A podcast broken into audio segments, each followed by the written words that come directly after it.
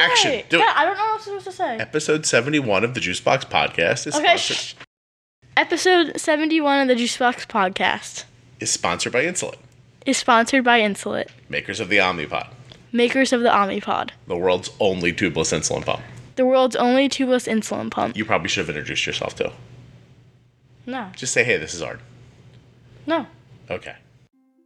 Quite frequently, I hear from people, and you know, they have topic ideas for the podcast. Some people are like, "Hey, I want to come on and talk about this," but some people are like, "You know what? I wish you would do. I wish you would do this." Today is uh, is a wish fulfilled for many of you. You know, you're always asking, "Can you talk to a kid who has type one diabetes?" And you know, I always joke around like, I don't know how to ask a like a, a minor to be on a podcast. Like, how do you go up to some parent and be like, "Hey, I want to talk to your kid privately about their diabetes. You don't know me. Uh, don't worry, they'll just call over Skype." It just seemed like an odd thing to do. But recently, I was speaking to Ian's mom, and we were just talking about about some diabetes stuff. She was asking me some advice about things, and we were talking privately. And her son came up, and she was telling me about how he's not very open in some walks of his life with his diabetes. It's not something he hides, but it's not something he's excited for people to find out about. And I said, Oh, that would be really interesting to talk about on the podcast. And then not long after, she said, You know, I spoke to Ian, and he said he'd love to be on the podcast. This is 14 year old Ian, who we start off by saying we're going to keep him anonymous because of his age uh, and because that's how he started off wanting to be. But by the end of the hour, Ian told me, please use my full name and let people know who I am. So let me introduce him like this perhaps the most well thought out, mature 14 year old I have ever spoken to in my entire life. This is Ian Gadapee. Ian, why don't you um, just tell me a little bit about yourself, um, how old you are, and uh, maybe how old you were when you were diagnosed with type 1? Well, I'm 14 years old now. I was diagnosed when I was 12, I believe. And I very much enjoy theater and writing. Um, I'm very, very into veterinary uh, studies and et cetera. But I also am very, you know, reclusive about my diabetes. Okay. And so that's that's how we ended up talking today because I was speaking to your mother about something different and we were talking about um, I think how you don't like to wear an insulin pump while you're acting. Mhm. And and that, that that sort of led her and I down a path of conversation that we were having privately where I said to her it's interesting because online all you really see are the people who are were happy and willing to be like, "Hey, I have diabetes. This is my pump. It's all good." But there's other people in the world who are not excited to hold their pump up in the air, and that's completely reasonable and and and obviously well within your rights. Not everybody has to be a running around advocate. But can you tell me a little more about that? You know, you have you know, you just said something interesting. You're 14 years old and you said I enjoy theater and writing and veterinary studies, did you say? Yes. I, my children combined don't have three interests that sound that cool. So, um, and I have more. I have two kids. If I combine them both together, they would say I play baseball, and the other one would say I play softball. Um, no one would say I, I, I am uh, an actor or anything. So you're doing a lot of stuff for your age. You're obviously a, um, you, you know, I think we're going to find as we're talking that you're you're probably a very kind of mature kid for your age. So tell me why you're not interested in having other people know about your your insulin pump, for instance. Well, for one, in the area in which I live, it's diabetes itself is not very well understood because we have a large quantity of people down here who are type 2 diabetics. So you get that confusion, which I am okay with. I'm okay with, you know, describing to them that it's not the same, but I've done that multiple times. And for one, I'm just kind of getting tired of that. And for two, in theater and even in writing a little bit, you know, you notice that if you show that you have diabetes or something like that, the director will look at you and say to themselves, can this kid do everything that another kid could do who has the same abilities? I can, but I can't, I don't really want to bring that up to the director because then that's showing that this is something that affects me in a big way and they don't want to have someone who's affected with anything. They want them to be devoted to the task at hand. So, so your concern is that in the initial meeting period of a situation, if it's between you and someone else, and you say I have type 1, you think the person who's evaluating might say, "Well, is this going to cause problems? Is this going to slow us down? Is this kid going to be able to do this?" And maybe because of that, you might be passed over for something you're completely um, qualified to do. And not only that, but, but you know, your diabetes wouldn't have an impact on it, but you're afraid he won't know that and make a he or she might just make an unconscious decision and and and kind of push you out of something for no reason. Yes. Okay. And has that happened to you, or is it just something you're concerned with? It hasn't directly happened to me. And to be fair, there is a small chance that it could happen. But from what I've been told by people who are actually professional in this field, is if you have a weakness, and this is going for, let me give an example. If you go into an audition and you have a cold and you're having trouble speaking and singing, and you power through it, the director will be like, awesome, this person is willing to go through whatever. But with an insulin pump showing, and that's something that I have to live with forever. And if that goes off in the middle of audition, it's treated almost to them like a cell phone. Gotcha. And if you have a cell phone or another, another distraction, as they see it as a distraction, not as a tool, Mhm. then you're not devoting all your time to the task at hand. Okay.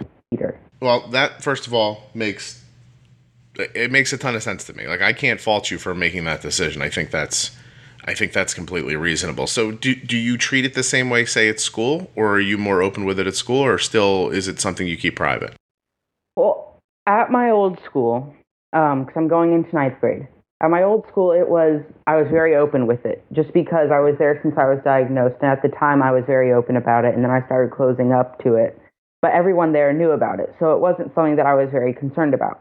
But going into this new high school, I am going to be very closed about it. Try to keep people, not let people know about it, just because it's something that if I can get away from it, I can. And again, it's not something that I can ignore and that I don't want to ignore necessarily, but just that I don't want to focus on, if that makes sense. No, it, it, it does. You're not interested in spending every ounce of your free time explaining diabetes to people. Mm-hmm. Yeah, and I think that's completely reasonable. So, so you're not. So this isn't even. I think this is important for people to hear too. You haven't had a bad experience. Somebody hasn't told you no. You haven't been made fun of. It's it's not bullying. It is just a, a, a conscious decision on your part to not spend all of your time talking about type one diabetes. Well, actually, a bit to the contrary. I have been made fun of for it. I have been bullied because of it. But that's not a big decision factor in trying to keep it private. Okay. Would you mind explaining to me how bullying happened around it? Well, uh, no, not at all. It's it started off as people uh, making an agreement amongst themselves and not including me in the agreement to treat it as though it were type two diabetes. And so I always get, how the heck can you do something if how can how the heck can you have this if you're not that fat? Which that's insulting not only to me, but my grandfather's a type two diabetic, Mm-hmm. and so that's insulting to him. And I do not take lightly to insulting my family. Sure. So that led to a bit of a conflict. And then there were there was this big thing that happened last year in which um, some people took advantage of their disability that they had, and I was dragged along in people were saying that I was doing the same thing with my diabetes because I had to get out of class to save my own hide when I was going low or going high or etc. And you weren't doing that. But you, No, not at you, all. you got lumped in with other people doing. Okay, well, again, there's stuff that there's real world situations that I don't think that anybody sitting at home just trying to imagine what their kids going through at school would ever think that would come up. You, you know, like I that's not something I've ever considered. Um, Well, you know what I mean? hmm And most of it is speaking from my own perspective and from talking to other kids who have not gone through a medical situation, but who have gone through other situations. Books and stuff directed towards parents cannot express enough how if something goes bad at school, unless you they are physically hurt, kids will not talk about it to their parents because we know ourselves that if we do, there is a 90% chance that something will happen And that is not going to be let go by our peers. So it's something that we don't want to bring up with parents. So it's not something that a lot of parents do consider because they don't hear about it. So you don't want to say something sometimes because you don't need your parents marching into that school or calling somebody or causing more of an issue. Well, it's not that I don't want my parents getting involved in marching to the school, um, but it's more of that I don't want my fellow peers to know who are, um, what's the word I'm looking for? Uh, putting down, putting me down. If that's So you've got you've got people judging you already, Yes. and then if you bring So- someone else in, yes, because that's almost showing more weakness than they are already perceiving. right? So we hit this kid and he couldn't take it, and he had to bring somebody back to fight for him, and now we're going to hit him twice as hard when when these people walk away, probably. Precisely. Yeah. Okay. Um, does any of what you've described has any of that made you not manage your type 1 during the day have you ever ignored blood sugars or not given yourself insulin or because you you didn't want to be seen or or do you not let it get that far The only time that that has happened is during theater, for which I can't do anything about it because I'm on stage and the part comes first for me. But again, that's not saying that I won't take care of it when I'm off stage. As soon as I'm off stage, I run to the dressing room if I can to get myself a shot or to get myself insulin. right Um,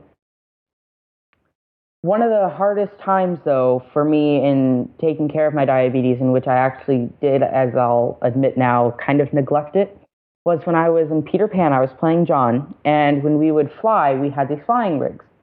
Well, if you're wearing a pump on a flying rig, it is very painful, Mhm. ridiculously painful. But I had just gotten the pump, so I couldn't go off of it. We would have to change all of our insulin and then change it back as soon as the show was done, which for a four week run was not worth it. So for all of Act One of a three act show, I was not wearing a pump. So I was getting no basal, and I was not able to bolus for it until about Act Three. And that was po- for each Saturday of those weeks, two shows a day, and one show every Friday, every Sunday, and for dress week, every single day.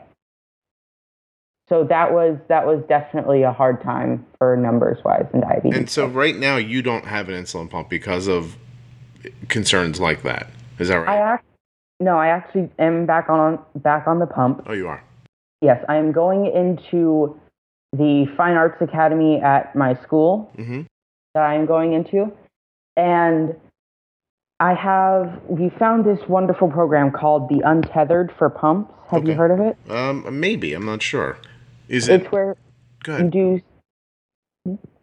It's where you do seventy-five percent of your basal through Lantus, and the other twenty-five percent through your pump. okay So that way, when I go off of the pump, let's say to go run on stage, I still have basal working for me, excellent and, that, and that way, that's really interesting have have you been doing that long no, I have not. We did it for about two days when I started back on the pump, and then I decided to go full on the pump for when I'm in school and I'm not actually performing. So that way, I don't have to leave class to give myself a shot. I can do it discreetly. No, I'm interested to hear how that works out for you. That's really cool. Now I know there's, I I know of one performer who listens to this podcast, uh, and her name is Kelly, and she she she acts in uh, in plays, I think in Manhattan, um, um, if I'm remembering correctly, and she said that after listening to the podcast, she used to hide constantly, and she stopped, but it was something she was doing well into adulthood, um, just like you for a lot of reasons. I'm assuming, like yours, and all of them seem completely legitimate. You, you, you know, I mean, I don't honestly. It's a weird parallel to draw, but I mean, if I were a football player and I showed up at the field and I twisted my ankle, but I taped it up really good and I thought it was going to be okay, I may not tell the coach that, right? Because I wouldn't want him to think that that I couldn't perform and, and then give somebody else my spot. Um, I- you know, I think that's sort of a similar thing to what you're doing. I think you're saying, look, I'm going to be fine here, but I don't need this person wondering if that's going to be true or not. And and you because you're going for something. I mean, it, it obviously sounds like you're not just you're not messing around with theater. You seem to love it and, and be very entrenched into it. So this is something you're trying to make a life with. Uh, actually, no. I would rather make a life with writing than theater. Okay. But theater is definitely something that I am very passionate about. Okay. Okay. What kind of writing do you do? Um, I actually I write scripts and shows. That's excellent. Do Do people read them, or are they just for you right now? Um, I've actually I've had people read them. I have one musical that is currently being produced Wow. through a local theater company. And I have one show that I wrote that has won multiple awards, including Best in Show at the State Junior Thespian Festival for Florida. Jeez, Ian, you're really impressed. I want to remind people as they're listening, Ian is 14. Um, my children are still sleeping, so you're uh, you. you're, you're really doing really cool stuff. Is this um, is this just who you've always been? Have you always been driven and focused? Um, driven, yes. Focused, that's that's questionable. Okay. I have at any given time when I'm writing, I never. I am very. I'm very bad about this. Like if anyone is thinking of going into writing, do not listen to me. But I have more than one thing going at a time, so I'll jump from script to script to script. And but as far as being driven about it, as soon as I start, I don't. I don't storyboard. I don't do any of that stuff that you're supposed to do but I just let it flow through. And as soon as I start actually developing a solid storyline and get my characters' dialogue set within them, then I am done within 48 hours. So, Ian, I don't think you should. I don't think you should apologize for how you write because I wrote a book a few years ago that was published, and um, when I was being interviewed about it at one point, someone asked me how long it took to write and about my my process and everything. And when I told them, I heard back from my publicist very quickly, and they were like, "Don't tell people that anymore." And and I said, "Why? Said, you you made it sound a little too easy." and and and she goes, it, it could be insulting to people who are writing or reading or they, you know, and all this. And I was like, oh, I never thought of that. Was, uh, and and she told me she's like, people have a have a have a, a view of how they think these things happen, and if you come in and say I don't do it that way, he goes, people won't take you seriously. And I have to admit, I, I stopped saying, I stopped telling people. So um, don't apologize. I think however it works for you is right, and. uh and that's just really cool. I mean, I wanted to write when I was a kid and never had the nerve to until I was an adult. So you're you're just way ahead of most people. It's it's fantastic. Thank you. Well, you def- you definitely have a talent to be able to write a book. I have attempted that on multiple occasions, but if you've ever read Cervantes, who wrote Don Quixote, Uh huh. which is my favorite book. I I am like him when I write. I describe every single pebble and every detail because I like to have that control. So that's why I stick to scripts because I can only control the dialogue, and that works a lot better for me to keep it more. Um, ah, what's the word? Concise. Uh, Ian, I think it's lucky we're keeping you anonymous here because if not, your mom would have to lock the door. A bunch of parents are going to show up and try to adopt you. Um, just said Don Quixote. Everybody's like, uh, did he say he's 14? So, okay, so um, so let's talk a little bit about being diagnosed at 12. Um, You're going along. You're you're you're having a regular life like like like everyone expects. And then, what were the first signs of of the type one? Well, um, I guess I love to ride my bike a lot, like around town as much as possible. When you're Um, not that- writing or acting or taking care of animals. Correct. Yeah. Okay. Go ahead. um, we have this hill right outside of our driveway, and it's not that steep, it's not that high. But I realized that as soon as my momentum from going down our driveway was lost, I couldn't make it up the hill pedaling the bike. I had to get off and walk it up. Mm-hmm. And by the time that I got up to the top of the hill, I was out of breath and I could barely move. And I was like, there's something wrong. Then on the first day of school, when I went, right before I went to go get in the car, I threw up. And I realized that that was something odd, but you have to be there for the first day of school to get your syllabi and whatever. So as soon as I got in the car and we were going down the road, I couldn't read any of the signs. So we got home, and when my mom saw me about to get into the shower, she noticed that she could see like my bare bones, Mhm. and that was not normal. So I went to the hospital, and my blood sugar could not even be read by the meter. And so we got in, blood sugar came down fairly easily, which was blissful. Um, and so, yeah, that's that's just what happened. And then all of a sudden, everything was back. Your your vision was clear. You got your energy back, and that insulin really is. It's pretty fantastic when you need it for certain.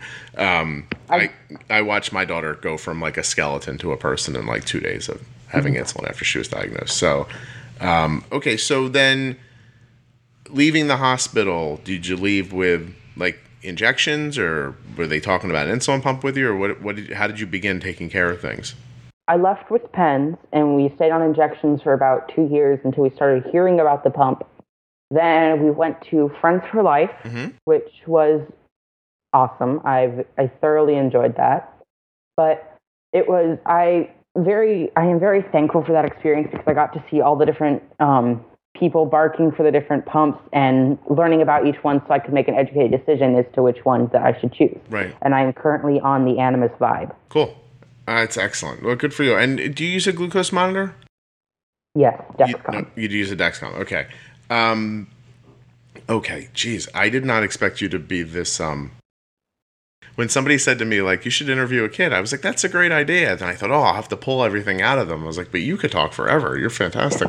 so, um, oh, okay. Thank so, you. no, you're very welcome. So I, I have a couple of, uh, um, I guess I have some questions. I don't usually ask a lot of questions like that. I usually um, am more conversational. But do you have close friends who are sort of in your diabetes bubble or not even there? Like I sometimes, if there's people at my house and Arden's pump needs to be changed, depending on who's there, she'll do it in the kitchen. But if it's people she doesn't feel really close with, she'll leave and go to another room.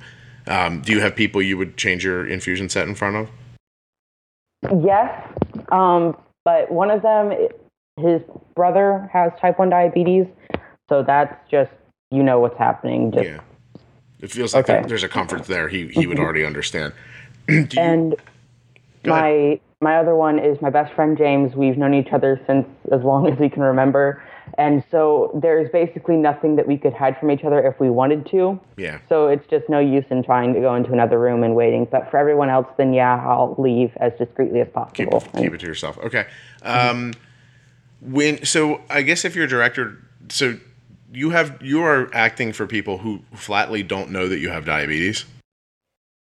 Yes and no. Um, like the most common directors at our theater do know just because they were directing me when I was first diagnosed and they kind of had to know because we didn't know what we were doing ourselves. So in case something went wrong, but uh, for some of the other people, like my agent BMG in Orlando, they they don't know. But if they looked on the forms, they would know that yes, I have type one diabetes. But it's nothing that they put out to the directors or casting directors. Okay, and then at school is it's I mean I, I'm assuming at school your teachers know. They have to legally, yes. Yeah, yeah. So and do you visit the nurse for things or do you take care of things in the classroom?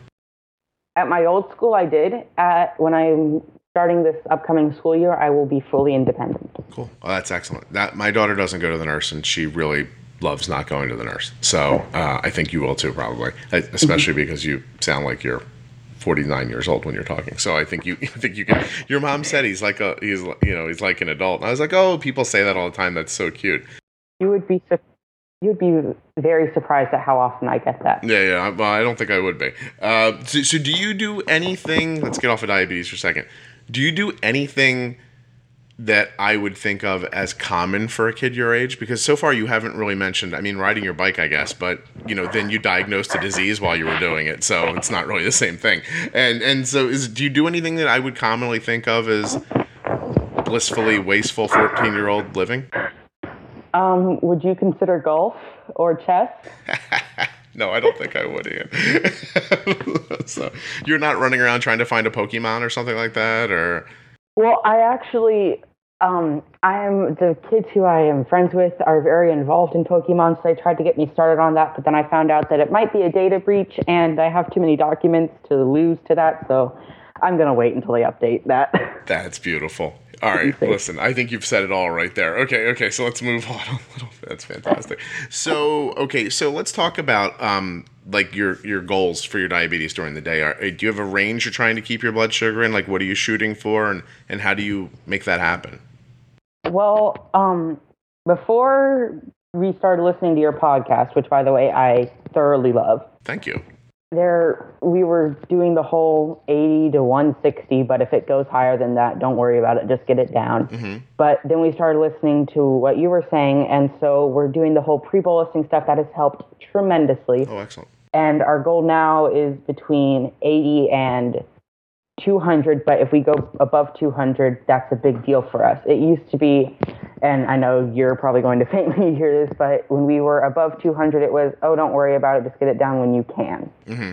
And it was sometimes spiking up to 300, even 400 sometime, and we weren't batting an eyelash at it. We were just trying to get it down. So, so would you say that the only real difference is your attitude towards the number and what you were trying to accomplish, or did you have Yes. to change? It, it, so it wasn't a big thing. So because that's what I say sometimes to people. I was like, if you can keep your blood sugar steady at 200, you could probably keep it steady at 90.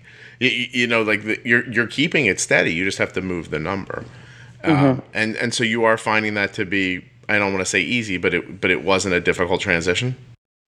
Um, it's not so much easy, and it's not a difficult transition either. But I, I very much enjoy to cook. So let's say I'm starting a scampi or something like that. Then I know As that I you have do, go ahead. then as I start that, I have to think, okay, how long is the pasta going to take? How long is the shrimp going to take?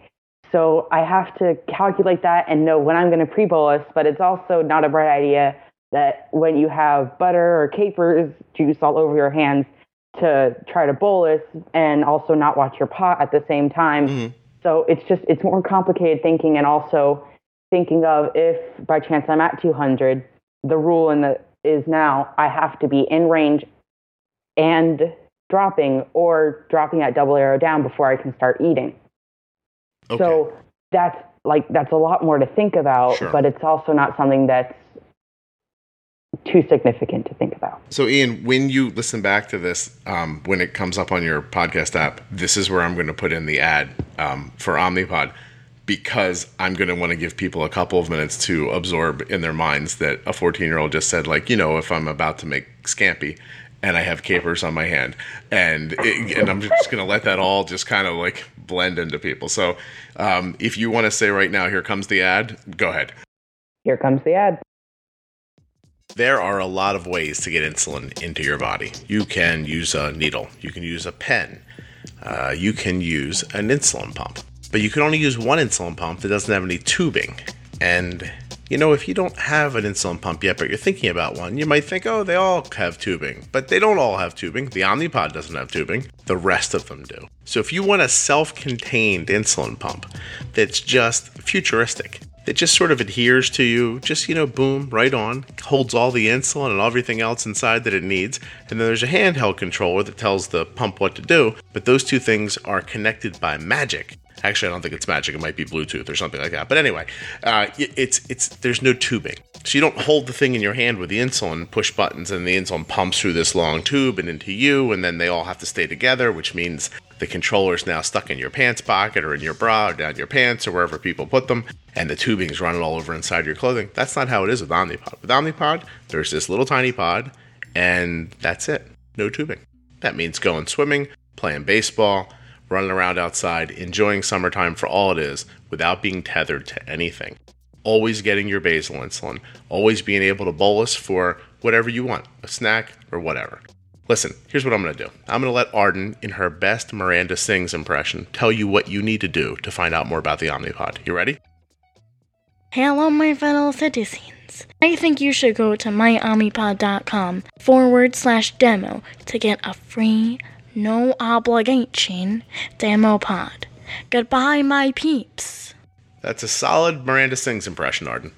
Okay, myomnipod.com forward slash demo, or the link right in your show notes, right in the player. Click, click, click, or online if you're listening at juiceboxpodcast.com. Click on it, check out the demo pod. I think you're going to like it.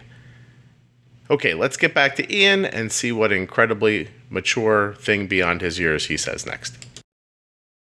Okay, excellent. Um, that's really good. I'm not, and you know, I can actually hear that you have a great sense of humor that's above your age because you you are laughing with me. You you are not. You don't feel. It's interesting, really. You don't feel. You, you don't feel made fun of in this situation. You know, I think it's delightful, and and you can hear all that. Um, and so you are really tuned in. So I, I it really makes what you said about um, not wanting to show people your pump during your acting, it, it, it, it really adds more validity to it because you seem like you really do see the outside world as it's happening. So, you know, I think it's very easy for people to say, oh, just don't worry. you, you know just do what you you just be you and screw everybody else and they'll adjust to you and i do believe in some of that and i do think that even as i'm talking to you that as you get older you will adopt some of that as you get older because you just sort of have to as you age but mm-hmm. it, but at the same time i don't i don't think of what you're doing as hiding or being you know um, not brave i think of it as a, a very realistic reaction to what uneducated people about type 1 diabetes may may do and there are people in their life in your life that have sway over you and you can't always get them to see things the right way and mm-hmm. so and so when that's the situation making adjustments to get what you need is you know i think that's surviving i don't think that's giving in mm-hmm. you know what i mean now now, at the same time, if something like this came to a head and, and a director turned on you and found this out on their own and pushed you and told you you couldn't, I'm imagining you would push back? Well, yes, in two ways. First, proving that I could, and two, there is actually a law that says unless someone is fully incompetent to pursue a task via a disability, you are not allowed to exclude them for reason of disability. So therefore, I would call that as a statute, and of course, use that to. But it's your inclination to not just go waving that card around if it's not that, necessary. That is like a derringer almost. You keep it with you to protect yourself if it's needed, but you don't. It's not. It's not strong enough to use at any circumstance, and it's not weak enough to use at any circumstance. I will pause the show uh, when I edit this, and I'll put in the um, definition for Derringer in case people don't know. Um, and how much do you read? And do you get your vocabulary from your reading? Do you think? Um, yes, and also I was a very weird young child.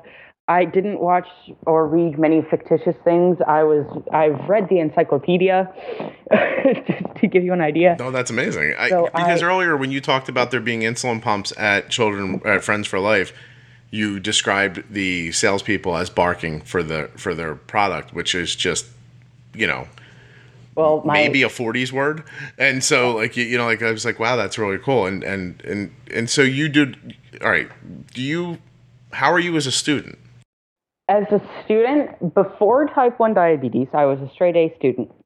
Um, when I was diagnosed, the first year was very hard because I was, from then on, I've been AB just because I've been going down to the clinic so much time to get things regulated that I've been missing class and stuff. So that's been harder. Um, but for the classes that I'm actually this year, since I was in class more than any year since I've been diagnosed, I was straight A, except for Spanish, but that was the class right before lunch where you have to kind of be not focused on the class and more focused on what your diabetes is. And that was, considering that that's also a foreign language, it wasn't the most desirable pair. Well, so that's well, that's interesting. So that in in the the class that leads up to your lunchtime, you are now thinking about your pre bolus and what you're going to eat and where your blood sugar is, and, and you're giving that's taking you know computing power away from you um, while while you're while you're trying to learn something else. And I think that's another thing I don't know that parents would think of. You, you know, so um, why don't we go through that for a second? So now that you're pre-bolusing, how do you when when in when in Spanish class did that start coming into your head? How long before lunch began? It started about 15 minutes before we actually went to lunch, and the main thing was Senora Bean, who is my Spanish professor she was she's an incredible teacher. There is no doubt about that. But she does review at the first part. Then you have time to work on whatever work you need to catch up on the language. And then she starts to talk about either the language how to speak it or about cultural things. And all the things that she speaks about she will bring up on a test or in some other circumstance. Right. But that was towards the end of class when i had to start thinking about other things. So it was deciding which to think about because if you multitask on something as profound as diabetes and Spanish, both of which I would very much like to and need to know, mm-hmm. that multitasking would be like just throwing both of them to the wayside. So you had to choose at this time I'm going to think about diabetes, at this time I'm going to think about Spanish, at this time I'm going to think about Spanish, but maybe not diabetes, or maybe vice versa. No, no, it makes sense. And, and, and plus, you're giving yourself insulin while you're sitting in a classroom before you're really near your food. And so, do you ever worry about? I mean, do you ever pre-bolus in a way that makes you think, "Gosh, I hope I don't get low before I get to the food"? Oh, certainly all the time. Yeah, no, um, yeah, it's got to be a big concern. I, I think about it every day for Arden. So, well, one of the one of the biggest concerns for me is like the other day when we had steak and I was cooking the steak and I pre-bolused right as soon as I put them on the grill because it wasn't going to take that long. Then, as we started eating, I started eating the steak. Well, by the time that I got to the rest of the meal, I was already low, and I wasn't. I was like, I, "What the heck?" I pre-bolused 15 minutes before I started eating, but then I realized I was eating protein and not carbs. Mm-hmm. So then, when I pre-bolus, I have to think, okay, what am I eating, and what order am I going to eat it? Which is another thing to think about, which is you know not not that fun. It's not a lot of fun. And and so how how so the, is that you might be the perfect person to ask this up. So I always think that when my daughter gets older and she starts really absorbing what all goes into diabetes, sometimes I'm afraid she's going to feel badly about the amount of effort it took for her mother and I to, to, to do those things. Um, but you're seeing them now, and, and you have a really good way of kind of diagnosing things. So, um, do you ever think about about that? Do you ever like look at your parents and say, "Wow, there's so much going into this," then, and and it's, you know, I mean, I don't know if that ever strikes you or not. Do you, do you ever think about oh, their side of it? It hits me all the time, and like it's very hard to think about that because my mother every night I don't wake up to the Dexcom at all, which frightens me beyond belief. Yeah, because if I'm in college or by myself and I don't have anyone to wake me up to that, that's not a good situation to be put in. But my mother will wake up in the middle of the night and fix me, and then she might not be able to get back to sleep. And that's a very hard thing to think about. And also, they're just, they're willing to do whatever. And, you know, even if they don't understand something, they'll try. And if I have something, this is what makes me feel very happy is when I know something that works and then I get a counter to it. And I know that it's not, I'm countering just to counter. I'm countering because I don't understand this and they're trying to understand it. That makes me feel good because I know they're actually, they're paying attention. They're willing to do this. And it's something that, you know, if, if they weren't willing to do that, I would probably not be here thinking the way that I am. Yeah. No, so yeah, it's their effort kind of kind of shapes your effort too. It sounds like so. Yeah. And and your effort seems, I mean, it's but, huge. Thinking about this kind of stuff at your age is, is big. Mm-hmm. And also at, at the same time, you don't want to for for parents and my my mom is and bless her heart she's not one of those people who is helicopter parenting which i i personally i don't i don't agree with helicopter parenting at all but my mother can also sometimes get over involved. And to me, that's not like a problem. It's not something that I will ever hate her for because that's showing that she's caring. But at the same time, if you're, and I'm speaking on behalf of some other type 1 diabetes kids I know, and maybe all of them, I'm not, maybe not, but you don't want to be as a parent overly involved too because it's all about having that independence and learning it for yourself because if you're doing everything for your child and you're always there for them they're never going to be able to leave your side or they're going to do it at too late of a point to live a normal life and you don't ever want to do that to your child. Yeah. Do you think there's probably a tipping point for what age that happens at for different people? Um, i believe that it truly depends on the child but if i had to set a standard age you should start letting them be on their own at about age mm, i want to say 12 mm-hmm. but you shouldn't do it all at once. You should start again as as I believe, no offense to you or to anyone who is listening to this, that if you're starting to let them go, do it gradually. But again, if they're willing to, if they're ready to do something and they just, they want to, and it's not going to hurt them, like they're not saying, hey, I want to go jump off of a bridge. But if it's something like, hey, I want to start doing this by myself, let them do it and don't dial them back until they mess up because again screwing up is one of the major points in learning i would not be able to write like i do today if it weren't for the workshops that i've gone through. People have said hey you screwed up this text. Why don't you fix that? So then i know hey i'm a i'm not doing my perfect writing now. I am not a perfect writer. I need to fix that as an example. Yeah. No it's it's, wonderful advice. I mean that's what we've been giving it over to my daughter slowly, and sometimes it feels like it's going too slow. And sometimes I, I see these big leaps that happen, and I realize it's not going as slowly as I, it feels like. You, you know, and, and it's a lot to give over to somebody else too. Well, one of one of my favorite my favorite ways of thinking is there is no such thing as too slow or too fast, just too many mistakes. Okay. So, how, how do you mean? Um, if someone is very scared of going into diabetes, well, I, I'm going to give this as an example, if that's okay with you. Please. My friend James, he does not want to drive. He is very scared of driving just because he was one of those people who looked up like there's this one film that you have to watch for drivers that it's called Red Asphalt and it's legitimately what happens if you mess up. And he's very afraid of that. So I'm trying to wean him into driving and his parents are trying to do that. So it's him and he's going very gradually. He's like, okay, maybe I'll start this class driver's ed, maybe I won't. Maybe I'll think about this, maybe I won't. And it's him going and it's taking it very easily. Mm-hmm. And that's kind of like when you're going into a spring. You want to take it slowly so you don't get shocked by that cold water and there's also not too fast because if someone says, I'm ready, let's go, and they go into it, that's their speed. You're not holding them back. So that way they can think about it at the speed their brain works. But there are too many mistakes. If someone jumps into it or they're going too slowly and they make one mistake right after the other and they're not changing their pace or they're not changing their way of thinking, that goes to Einstein's definition of insanity, doing the same thing over and over again and expecting different results.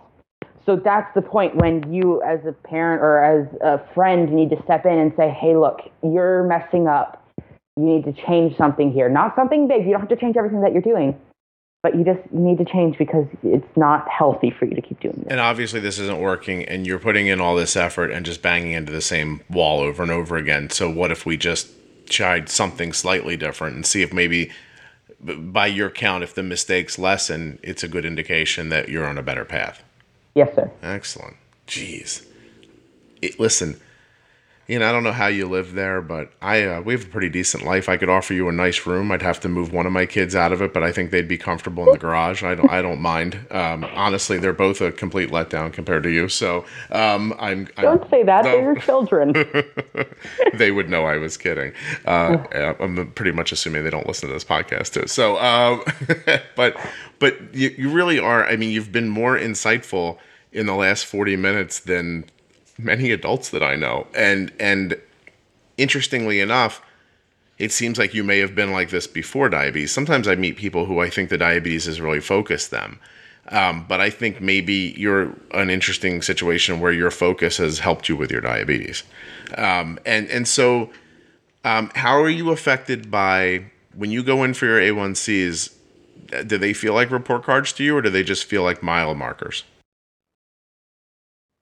Um, both. And first, let me say that assuming my mother is going to listen to this, um, I do definitely take into effect what an A1C is. Mm-hmm. But a lot of people, when they go and they see that A1C, they look at it as if it's too high, I'm going to die and need to change everything that I'm doing.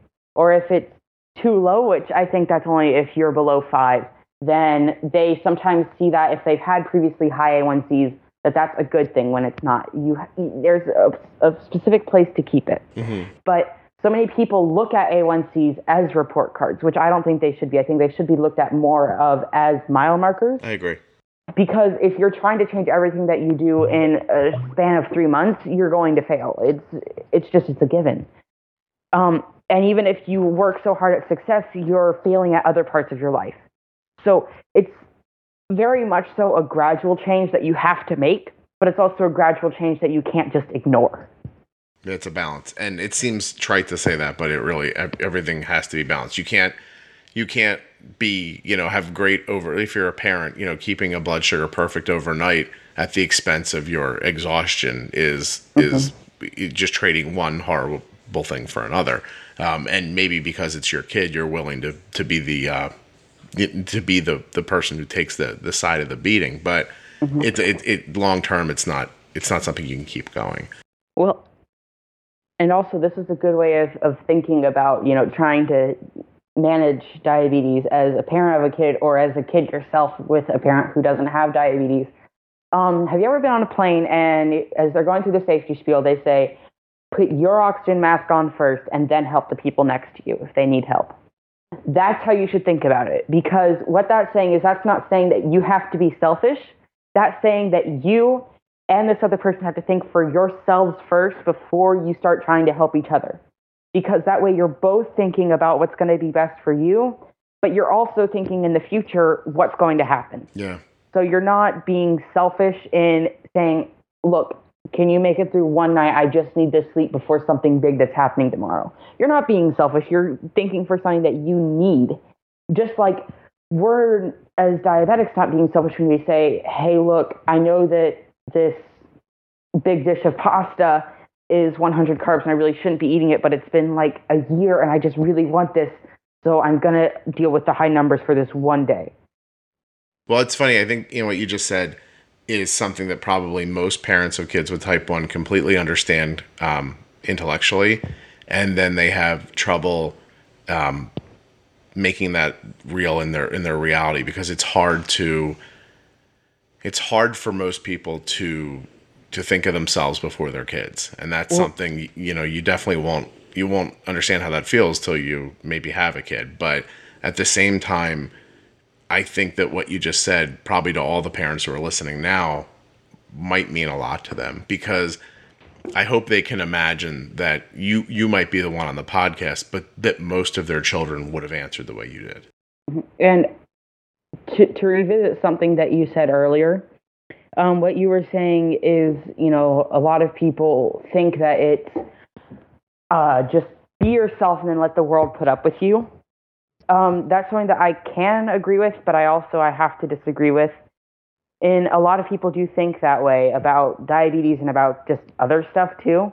But if you're if you have that mentality and everyone has that mentality, no one's going to get along with each other. And a lot of you know, parents with type 1 that I've seen, and even my own parents. And I'm not condemning them for doing this. I, you know, I don't, I don't want them to feel that way. But a lot of people say, so what, you have a disease. It's, you're a normal person. Well, you know what? You're, to be quite honest, you're not, but you can be normal. You're not a normal person, but you can be normal, if that makes sense. Sure. No, I know. And the fact is, if all of us, if we think, yes, we'll be ourselves, but we're also going to make it so that the world can put up with us. In the way of thinking about this, which is why I choose to hide it more, because I'm being myself in how I normally act, but I'm also making it so the world can put up with me so that I'm not constantly saying, hey, this is how you should be thinking about this. I'm letting them think their own way. So that way, it's just, it's more, I'm going to use the word harmonious.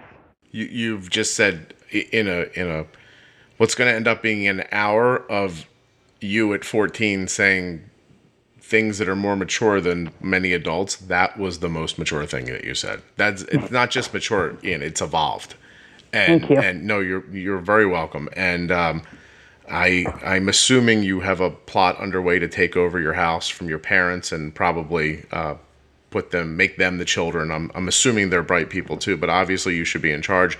And so well we just got a parlor so that makes me happy. There you go. You could like rub your hands together and sit there petting a cat or something like that. And um and uh, and and obviously you should be in charge of things i'm considering contacting the rnc right now and telling them that um they may you could be a better candidate for president than the one they've got, and uh, and and maybe the DNC too. Everybody, actually, you are um, you are my new best friend. I would like to have you on the podcast over and over again. I hope you don't start your own podcast because I'm afraid people would listen to it instead of mine. And uh, I can't believe I'm not kicking you off, but just to kind of move towards the end of the show, like I you you really are just a delightful surprise. So thank you. No, no, you're you're very welcome. Thank you for for being that way. Um, I just to be able to articulate yourself is beyond your years in the way that you did, and and your thoughts are clear and multi-leveled and considerate of other people, which is not something children usually can pull out. They're usually very worried, reasonably so, with themselves and and the things that they see right around them. Um, you, you're uh, you're like Gandhi, but smaller and and uh, maybe not smaller, honestly, but uh, definitely younger. Uh, it, it, just really, I mean, I, I know that it sounds weird because I'm doing the math here. I, am significantly older than you, um, and I, I I count myself as a reasonably uh, reasonably bright person, but I have to ask you, do you have and, and you don't have to tell me what it is, but are you aware of what your IQ is? I'm putting you in the 130s. I I when I last took the IQ test, it was to get into the gifted student program. Mm-hmm. Uh, I know I got into that, um, but my parents have not allowed me to see the IQ test. But to quote the creator of the IQ test, he created it to diagnose mental illness and mental retardation, and he actually frowns upon it being used to measure intellect. For intellect, isn't So- that something? that's something I used to be very obsessed with that. But then when I saw that quote, my main thing is even when I act and when I write, respect the creator. So Yeah, and that's even what he thinks, and that's what a religious thing too. So if he said don't use it to measure intellect, I'm not going to use it to measure intellect. Well, I'll tell you that when I was in grade school, the, you know, the the whole idea of um, finding the quote unquote smarter kids and, and and putting them together was a was a was something that was being done in the 70s in the late 70s which I, I don't agree with. I didn't agree with that and I don't agree with No. now. But so I've taken that test school kind of ordered I think four times. Um, and I've always scored the exact same number each time. Um, and when I look at that number and I see where it falls on the chart, but I know how my brain works, um, Well- it doesn't seem to correlate exactly. Like, like for instance, in I um, in eighth grade failed out of algebra. Like I, I, I genuinely went up to the teacher about halfway through the year and I said, "Look, I'm never going to understand this. Uh, I know it's too late to drop the class, so I'm going to sit in the back. You can fail me. I'll go to summer school, take a more remedial math class, and and I'll keep going. And and so there's that. But I would also tell you that, you know, to to overuse an idea, if the zombie apocalypse came, you'd want to come get me because we'd be there at the end still. Like so, my like my the way my brain works isn't classically academic. Um and when i meet people whose brains are very classically academic i'm always in awe of that. I think it's amazing um, but i much prefer seeing people who are balanced and you seem very balanced and that's that's just really um, inspiring Thank you. And well, to bring up what you said, a lot of people like when they put the smart kids with the smart kids. I think that's one of the stupidest idea ever ideas ever created, because then you're not allowing them to teach, or even for the less smart people to Vice teach versa, the yeah. smarter people. Or and just so to see other people be and see how they are and, Yeah. and right. And i will tell you that that was a failed experiment. And in my own experience uh, i made my parents take me out of it because it was very it was too closed off and strange. And then all the you know it was like a bad tv show. Like there was the super bright kid in there who knew everything and there was the girl in there that was really smart but she looked like she was going to be picking at her skin all the time. And, and you know it was it was like a badly done sitcom. And i was in there and a bright person who couldn't finish a project didn't know how to do math y- y- like y- like didn't couldn't possibly care that he was in the class. And mm-hmm. and and it was just this it was a weird microcosmos that needed to be released into the world because like you said you can affect other people. And mm-hmm. and maybe they take a little bit of you and maybe you take a little bit of them and that's how everybody builds and gets better. And you know to to tie it together it was very nice of you to say i mean i have to admit that before you told me that you've listened to the podcast a lot i didn't really know that. And and to hear that something happened here that positively affected you and now you and i are talking and you're positively affecting me i mean that is that is this whole idea of community. And and um, and how everything gets better honestly Well, and that's education too. You, a teacher can recite to children and make them regurgitate back what she said, but unless she also learns something from them, it's not education, it's lecture. Right. Yeah, and then and then uh, anybody with a with um with a slideshow presentation could be doing it. Then then that's that's not like you said. It's not teaching. It's just it's just throwing something up there and forcing somebody to to to, to hold it in. Okay. Um. And Go ahead, please. bef- before we go, I would like to say just one thing. Mm. Um, a lot of a lot of people look at like type one diabetes and they see a disability or they see like someone who's not normal. Which, granted, you you kind of can see that ethically, but when I do stuff, I don't like to look at it as good for someone who has type 1 diabetes. Mm-hmm. That's one of the reasons why I, I just want it to be good. Right, right. And that's why, like, one of the shows that I wrote, it's a very mature show. And I don't want it to be good for someone of my age. I just want it to be great. Yeah, no qualification, no qualifying it. Just it, No, it's like that's why for the show, I'm almost thinking of using a pen name for it, so that way no one can say, "Oh, it's good because he was 14 when he wrote it." No, I want you to leave there thinking, "What did I just see?" And who is this person who wrote it? And when they can't find anything, just be amazed. Yeah, no, that's really something. You're, you're well.